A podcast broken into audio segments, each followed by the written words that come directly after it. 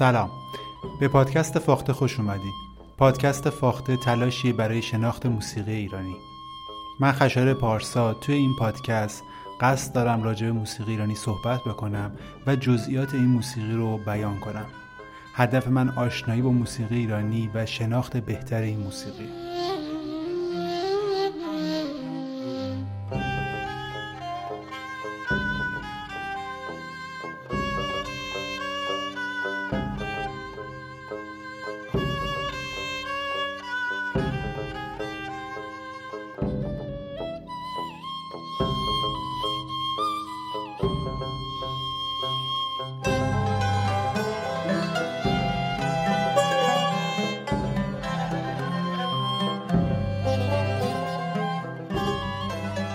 در قسمت های قبلی پادکست فاخته راجع به عناصر موسیقی صحبت کردیم. عواملی که باعث میشه موسیقی شکل بگیره و به وجود بیاد. در مورد انواع موسیقی و ژانرهای موسیقی صحبت کردیم. موسیقی مردمی موسیقی کلاسیک و موسیقی مردم پسند موسیقی کلاسیک ایران رو به دو قسمت مهم تقسیم کردیم. موسیقی قبل از دوره صفویه و موسیقی که از اواسط دوره صفویه شکل گرفته و اوجش دوره قاجاره. به موسیقی قبل از دوره صفویه میگیم موسیقی دوره تیموری و مکتب موسیقی منتظمیه و به موسیقی که اواسط دوره صفویه شکل گرفته و دو دوره قاجار ادامه پیدا کرده میگیم موسیقی دستگاهی ایران. در قسمت های قبل با ساختار موسیقی دستگاهی بیشتر آشنا شدیم و دستگاه های موسیقی ایرانی رو در موردشون صحبت کردیم. در این قسمت قصد دارم یکی از این دستگاه ها رو بیشتر بشکافم و راجبش بیشتر صحبت کنم. اولین دستگاهی که برای صحبت کردن راجبش انتخاب کردم دستگاه شور هستش. دلیل اینکه شور رو انتخاب کردم به خاطر اینه که قدما اعتقاد داشتن که دستگاه شور دستگاه مادر هستش. به خاطر اینکه تو اکثر دستگاه ها مقام های اصلی شور اجرا میشن و شور تو دستگاه های دیگه هم حضور داره. شور ظاهرا دستگاه بسیار بزرگیه و مقام های زیادی درش هستن و یک سری از این مقام ها جدا شدن و خودشون دارن تبدیل شدن به آوازها و دستگاه های دیگه. برای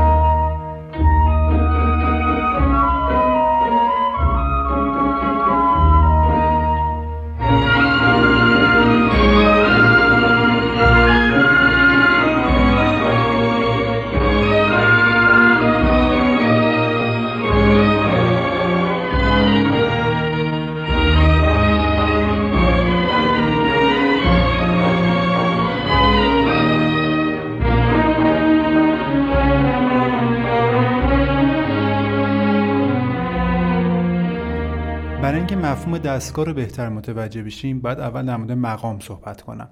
قبلا راجع به مقام تو پادکست فاخته صحبت کردم ولی الان دوباره این موضوع رو اینجا بیان می‌کنم. مقام در واقع یک نوع نردبان صوتیه. یعنی نوت هایی که پشت هم قرار می‌گیرن با فواصل مشخصی و یک نردبانی رو تشکیل میدن. هر مقام نردبان خود خاص خودشو داره. یعنی تعداد این پله ها تو هر مقام ممکنه تغییر بکنه و فواصلشون هم ممکنه تغییر بکنه. یه نردبانی ممکنه بلندتر نردبانی ممکنه کوتاهتر. پله های یک نردبان ممکنه فواصلش بازتر و پله های یک نردبان ممکنه فواصلش به هم نزدیکتر باشن. توی موسیقی هم دقیقا همین شکلیه. مقام ها در واقع نردبان های صوتی مختلفی دارن. یعنی یک تسلسل صوتی دارن که این نردبان شکل می‌گیره. عامل بعدی که در مقام اهمیت پیدا می‌کنه اهمیت این پله ها هستن. یعنی ما توی هر مقام روی یک پله یا روی چند پله بیشتر تاکید می‌کنیم. عامل بعدی که در مقام اهمیت پیدا می‌کنه الگوی لحنی یا ملودی مدل هست. یعنی الگوی خاصی که در هر مقام اجرا میشه. ممکنه فواصل نوت‌های یک مقام با مقام دیگه دقیقا مثل هم باشن. حتی تأکیدی که روی فواصل هم میشه مثل هم باشن. اما الگوی لحنی خاصی در یک مقام اجرا بشه که در مقام دیگری اجرا نشه و همین موضوع باعث میشه که اون مقام با مقام بعدی متفاوت باشه.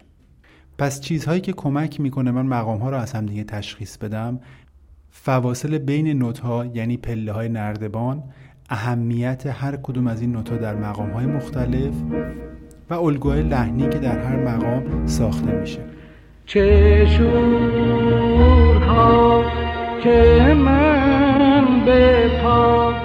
چه شورها که من به پا ز شاهنار می کنم در شکایت از جهان در شکایت از جهان. به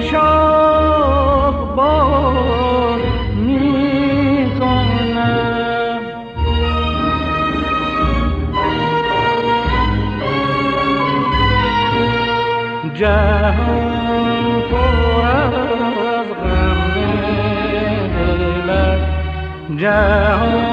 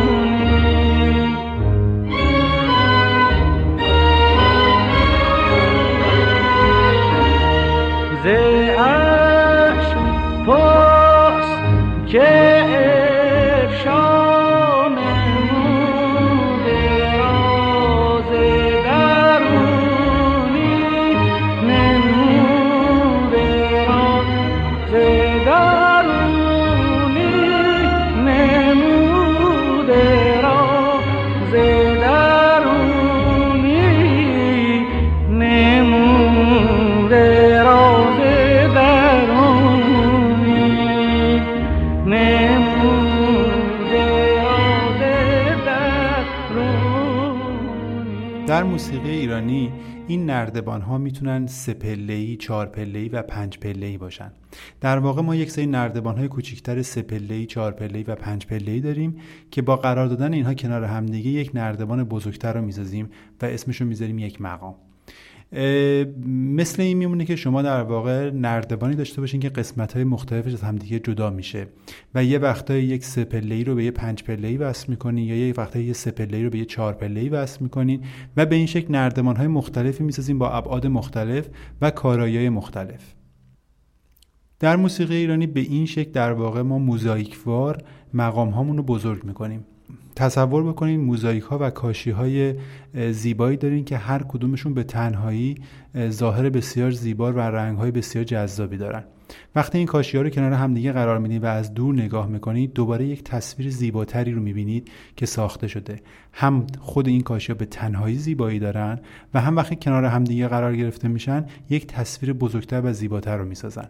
مقام های موسیقی ایرانی به این شکل ساخته میشه و وقتی این موزاییک رو ما به تنهایی می‌بینیم هر کدوم صدادهی زیبای خودشونو دارن. وقتی کنار همدیگه قرار می‌گیرن دوباره یک تصویر زیبا می‌سازن و یک صدادهی زیبای دیگر رو برای ما به وجود میارن و به این شکل موسیقی ما گسترش پیدا می‌کنه. در دستگاه شور اولین مقامی که ما باش برخورد می‌کنیم مقام خود شور هست. در واقع مقام مادر هر دستگاه همون مقام اصلی هست که اسم دستگاه رو هم با خودش حمل می‌کنه. توی هر دستگاه در واقع وقتی ما میگیم درآمد اول درآمد دوم و با نام درآمد برخورد می‌کنیم یعنی همون مقام اصلی. دستگاه شورم مقام اصلیش همون مقام شور هست.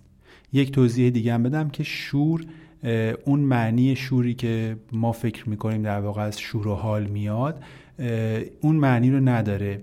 در واقع شور ریشه کلمش متفاوت هست و مربوط به یک مکان میشه و با اون کلمه شور اشتباه نگیرید. ریشه این کلمه در واقع شول هستش. دستگاه در موسیقی ایرانی یک معنی ردیفی داره.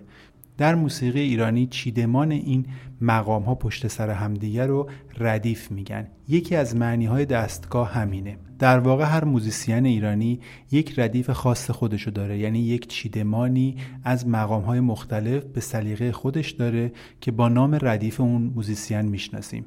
مثلا وقتی میگیم ردیف میرزا عبدالله یعنی چیدمانی که میرزا عبدالله انجام داده برای اجرای موسیقی ایرانی.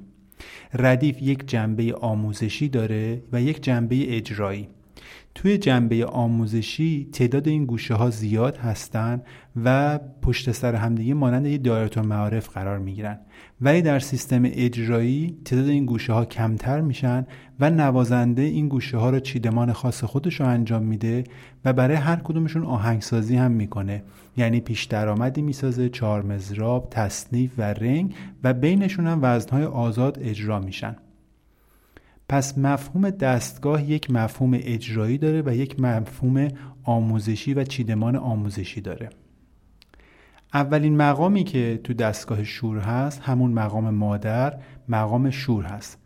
اولین چیزی که مقام شور به وجود میاره یک نردبان چهار نوتی هست که در موسیقی ما بهش دانگ میگیم. یا تترا کرد. تترا یعنی چهار کرد یعنی سیم. ریشه یونانی داره. دانگ یا تتراکورد و در زمان قدیم هم تو موسیقی ایرانی و اسلامی بهش زل اربع هم می‌گفتن. من در واقع الان برای شما شور سل رو توضیح میدم. یعنی شوری که محور اصلی و نوت اصلی اون پله اصلیش نوت سل هستش. اولین نردبان چهار نوتی که این مقامو می‌سازه از ر شروع میشه. ر میکرون فا سل کرون در واقع وقتی کنار یک نوت قرار می‌گیره تقریبا رو به پرده صدای اون نوت رو پایین میاره بین همه نوتا فاصلی هست به نام پرده. به غیر از نوت می تا فا و سی تا دو که این فاصله نیم پرده میشه بین این دوتا نوت. یعنی فاصله کوتاهتر هستش. ولی باقی نوت ها بینشون یک پرده فاصله هست. این موضوع در سازهای تارستار کاملا مشهوده چون فواصل روی پرده ساز میشه دید. حالا وقتی من میگم کرون در واقع رو به پرده صدای نوتو میارم پایین. این علامت مخصوص موسیقی ایرانی هستش. ر تا می خودش یک پرده است. ولی وقتی می کرون میشه تبدیل میشه به سه چهارم پرده. پس ر تا می کرون میشه سه چهارم پرده. می تا فا نیم پرده هست ولی چون می کرون شده اون هم میشه سه چهارم پرده. فا تا سل میشه یک پرده. یعنی سه چهارم پرده. سه چهارم پرده و یک پرده. این در واقع اولین نردبانی است که تو شور تشکیل میشه. یک بار با همدیگه این چهار تا صدا رو بشنویم. ر میکرون فا سل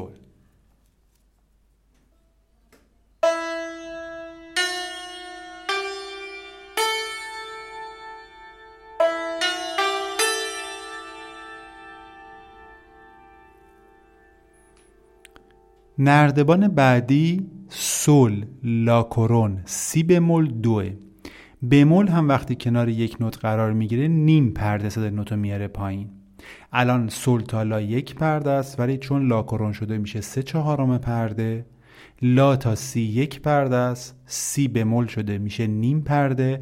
لا هم کرون شده رو پرده میره پایین تر اونم میشه سه چهارم پرده. و سی تا دو نیم پرده است اما چون سی بمول شده میشه یک پرده. پس این نردبان هم دقیقا مثل نردبان اوله. سه چهارم پرده سه چهارم پرده یک پرده. در موسیقی قدیم به سه چهارم پرده می‌گفتن مجنب و به یک پرده می‌گفتن تنینی. یعنی قدما می‌گفتن مجنب مجنب تنینی. و این دانگ اصلی شور بوده. دانگ دوم رو با هم دیگه گوش می‌کنیم یعنی نردبان چهار نوتی دومی که رو می‌سازه. از نوت سول سول لاکورون سی بمول دو.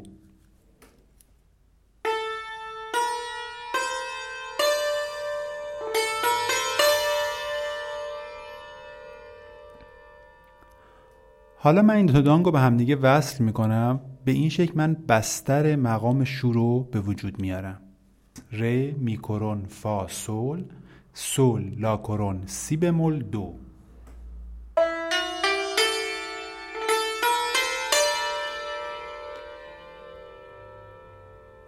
پله اصلی همونطور که گفتم برای اینکه هر مقام رو بتونیم تشخیص بدیم نیاز داریم یک پله قوی داشته باشیم پله که از همه بیشتر تکرار میشه. در موسیقی ایرانی به این پله میگن شاهد. الان شاهد ما تو شور نوت سل هست. یعنی نوتی که آخرین نوت دانگ اول و اولین نوت دانگ دوم هستش. و نقش ایست و خاتمه رو هم توی مقام شور نوت سل داره. حالا یک بار دوباره این بستر صوتی رو گوش کنیم و من روی سل تاکید می‌کنم که بیشتر این احساس رو درک بکنید.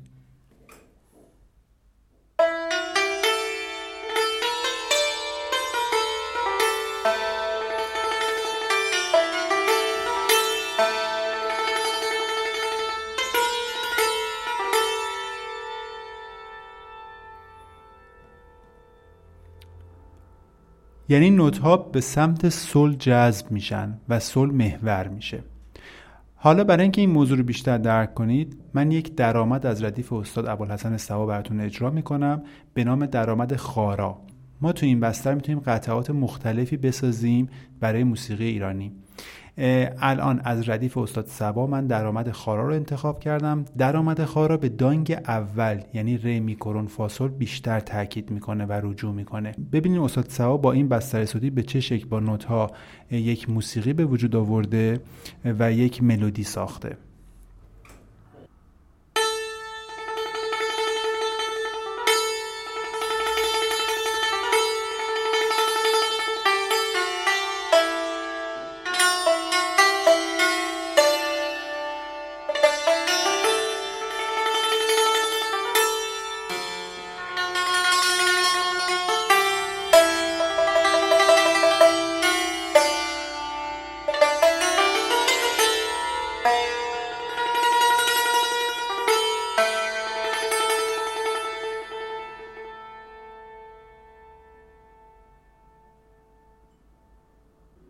اگر قرار باشه یک قطعی ضربی مثلا چهار مزراب هم ساخته بشه توی فضایی که مقام اصلی شور باشه باز آهنگساز از همین نوتا و تاکید روی سل استفاده می‌کنه و این باعث میشه من تشخیص بدم که مقام شور هستش. برای نمونه به یک چهار مزراب گوش بکنید که از همین فضا من استفاده می‌کنم برای در واقع طراحی این چهار مزراب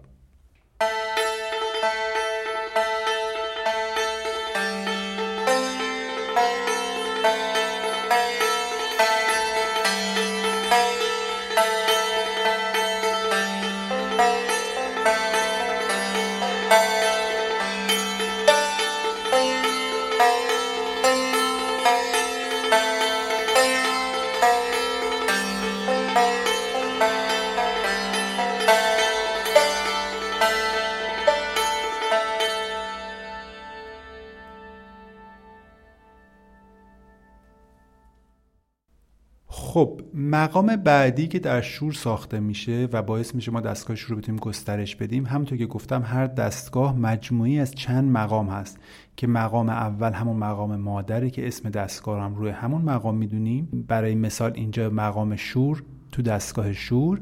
و مقام های بعدی به ترتیب آهنگسازی میشن جلو میرن و بست و گسترش پیدا می‌کنن. در واقع موزیسین ایرانی یک مقامی رو معرفی می‌کنه اونو بست و گسترش میده و به ترتیب وارد مقام های بعدی میشه.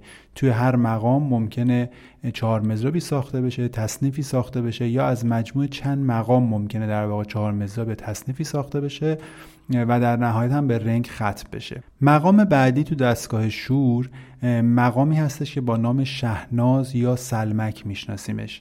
و توی این مقام قطعات مختلفی ساخته میشه که الگو لحنیاشون یه ذره با هم دیگه فرق می‌کنه و باعث میشه اسمشون متفاوت بشه.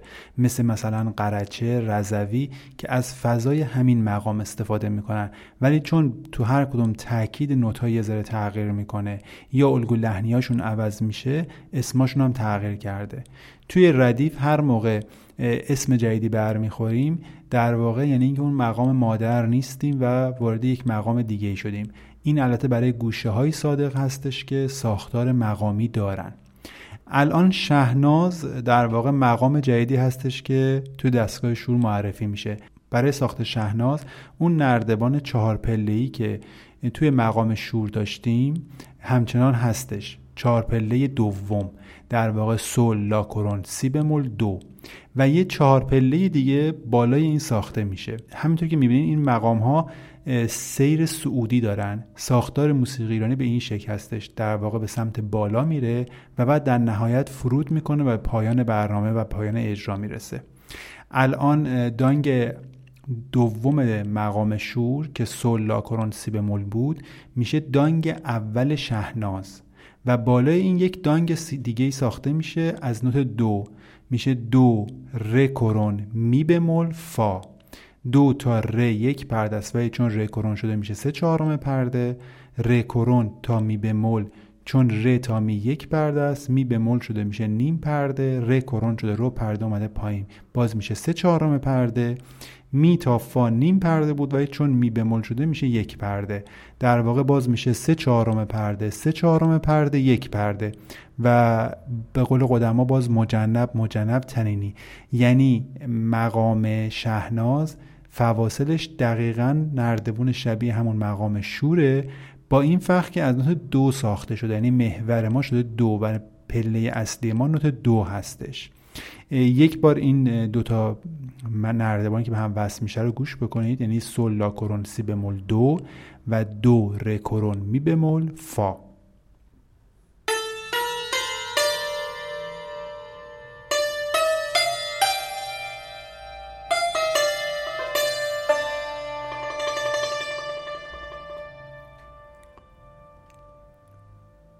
با محوریت نوت دو. حالا من یه قسمت از مقام شهناز رو از همون ردیف ابوالحسن خان سوا اجرا می‌کنم براتون که با ساختار آهنگسازی تو این مقام هم آشنا بشید.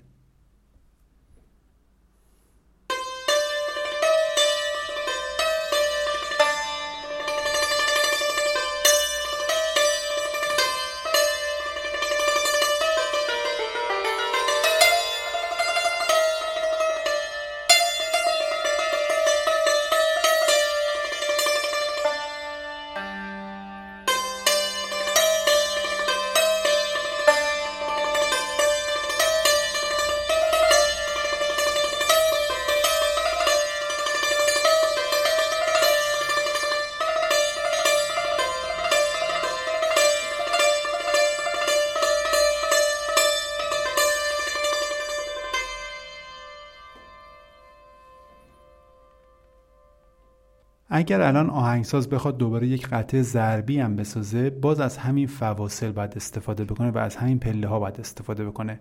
فراموش نکنید که مقام قبلی یعنی مقام شور که پایینتر اجرا شد همچنان هستش و آهنگساز از اون مقام هم استفاده می‌کنه. یعنی الان در واقع آهنگساز سه تا دانگ و پشت سر همدیگه داره. ر میکرون فا سول لا کرون سی بمول دو دو ر کرون می بمول فا و یک نردبان خیلی بزرگ ساخته که دو تا مود توش می‌تونه مجزا اجرا بکنه. به این قطعه ضربی گوش بکنید توی همین مقام شهناز.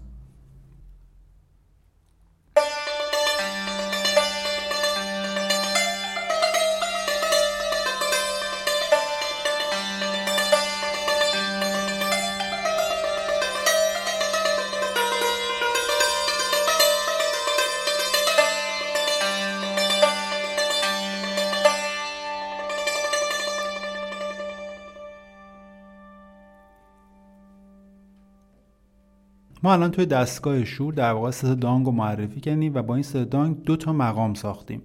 یعنی شما الان اگر یک ملودی بخواین توی شور اجرا بکنین می‌تونین از سه تا دانگ مختلف از سه جای مختلف اجرا بکنید. به این الگوی کرشمه گوش کنید. کرشمه در واقع یک وزن شعری هستش که در موسیقی ایرانی اجرا میشه. وزنش هست مفاعلون فعلاتون. این وزن مفاعلون فعلاتون در موسیقی ایرانی با نام کرشمه اجرا میشه و میشه توی هر مقامی اجرا کرد. الان من این وزن رو در واقع از سه جای مختلفی که معرفی کردیم یعنی از سه تا پله که براتون معرفی کردم اجرا می‌کنم. پله اول بود ر میکرون فا سول.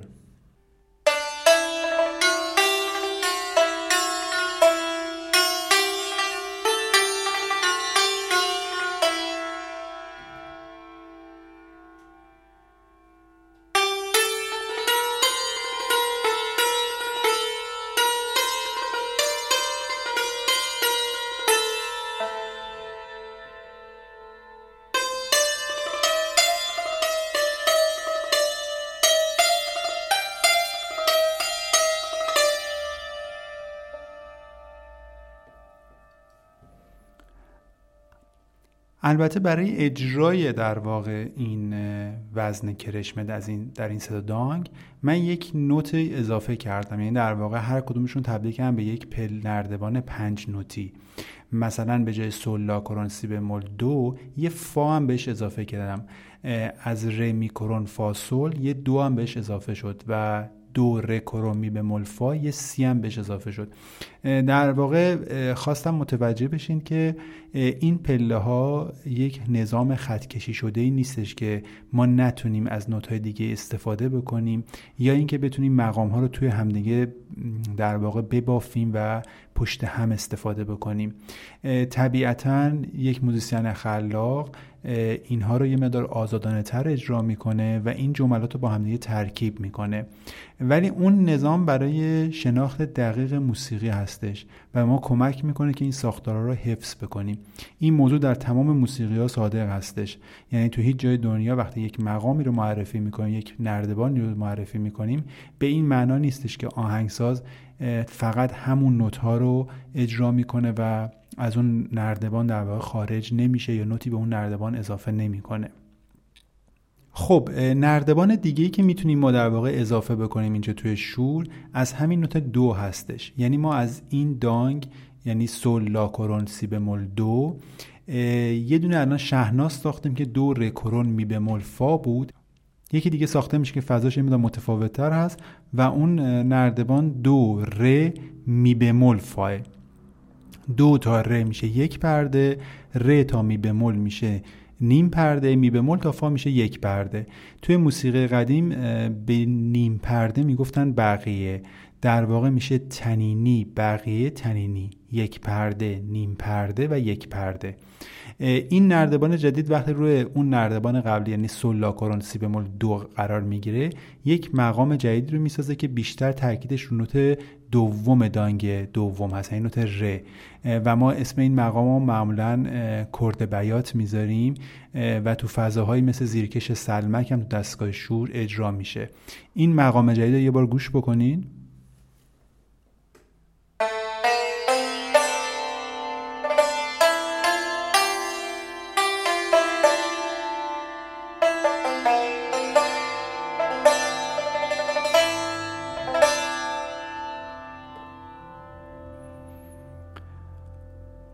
برای اینکه این موضوع بهتر درک بکنید من کمی از این مقام کرد بیات رو براتون اجرا می‌کنم.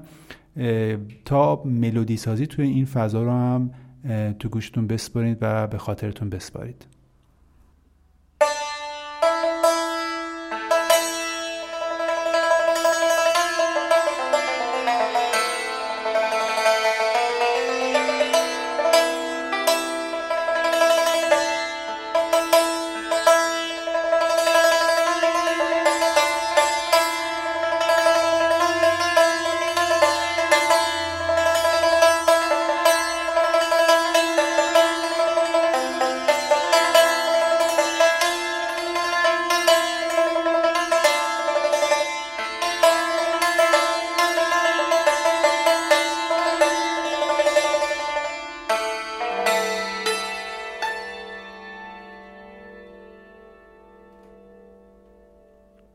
آخر این ملودی به سمت سل رفتم و همون نوت خاتمه دستگاه شور که اون ساختار خاتمه رو بهتون نشون بدم. خب این هم در واقع شد مقام بعدی که تو دستگاه شور اجرا میشه. یک مقام مشهور دیگه هم تو دستگاه شور هستش که با نام حسینی میشناسیمش. این مقام از دانگ دوم شهناز ساخته میشه.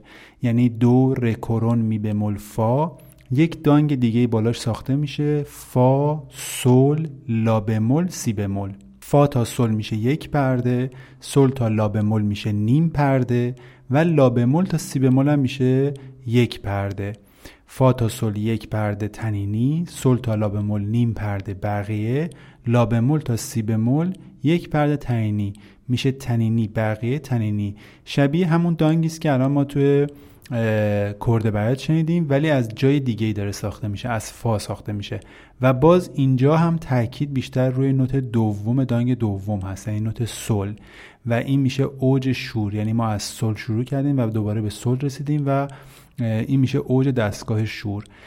گوشه های مختلفی توی این مقام حسینی اجرا میشه از جمله خود حسینی گلریز قجر. اینا در واقع گوشه هستن که توی این فضای حسینی اجرا میشن. خب برای اینکه این موضوع رو باز بیشتر درک بکنیم من یه قسمت دیگه از ردیف استاد سبا رو اجرا می‌کنم براتون بخشی که مربوط به حسینی میشه و یک قسمتی از حسینی این ردیف رو براتون می‌زنم تا آهنگسازی و ملودی پردازی توی این مقام رو هم بشنوید و باش آشنا بشید.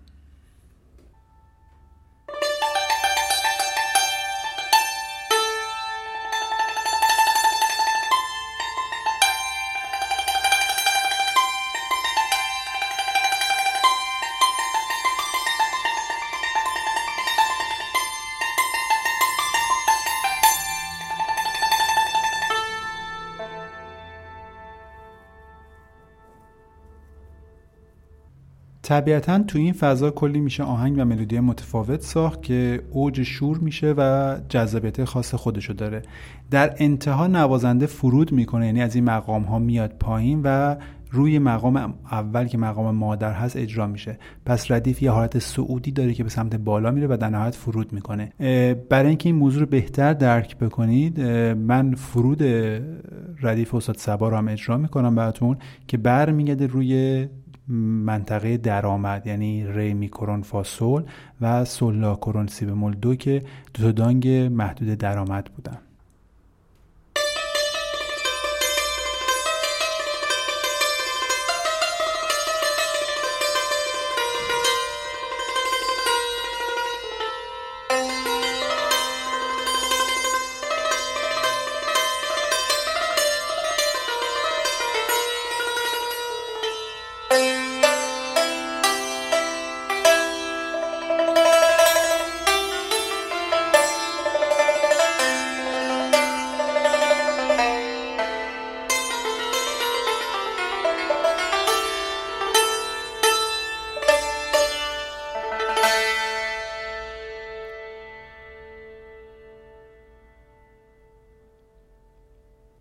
خب این مجموعی بود از مقام هایی که تو دستگاه شور اجرا میشه.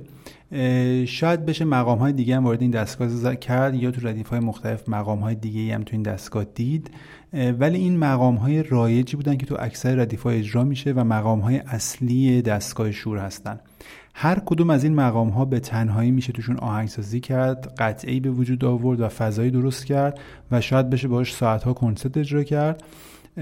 و با ترکیب اینها هم میشه این اتفاق رو عملیش کرد. در زیباشناسی موسیقی ایرانی به این شکل هستش که این مقام ها با همدیگه ترکیب میشن و هر نوازنده با خلاقیت خودش این ترکیب رو انجام میده و می‌تونه به این مجموعه مقام های جدیدی اضافه بکنه یا از دستگاه های دیگه مقامی رو وارد یه دستگاه دیگه بکنه. و اینها میشه اون مجموعه خلاقیت هایی که یک اجرا کننده موسیقی باید داشته باشه. و این موضوع میسر نمیشه مگر اینکه شناخت دقیقی از ساختار ردیف و مقام های اصلی موسیقی داشته باشه و تو ذهن خودش اینا رو بتونه جمع کنه و روشون تمرکز کنه و سالها تکرارشون بکنه. این زیبا شناسی که به این شکل طراحی شده موزاییک وار که هر کدوم از این موزاییک ها به تنهایی زیبایی خاص خودشونو دارن و وقتی کنار همدیگه قرار میگن شکلهای جدیدی رو می‌سازن و باز ترکیب این کاشی و این موزاییک ها با کاشی ها و موزاییک های دیگه یک تصویر دیگه رو برای شما درست می‌کنه و مدام میشه این تصویر رو تغییرش داد و شکلهای جذابی ازش به وجود آورد. این زیبا شناسی رو بهش در واقع میگیم ساختار دستگاهی در موسیقی ایرانی و یک ساختار کاملا منحصر به فرد هست که توی هیچ نوع موسیقی دیگه در حال حاضر وجود نداره و این مختص در واقع زیبا شناسی ایرانی هستش که از دوره صفوی شکل گرفته و در دوره قاجار به اوج خودش رسیده هم و همچنان این موضوع ادامه داره با فراز نشیبای خودش. از اینکه پادکست فاخته رو دنبال می‌کنید خیلی ازتون تشکر می‌کنم. پیام محبت آمیز شما به دست من می‌رسه.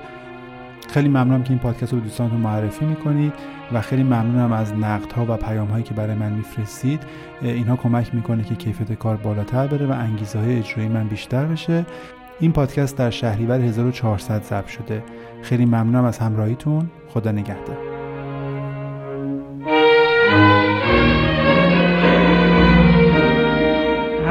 اگر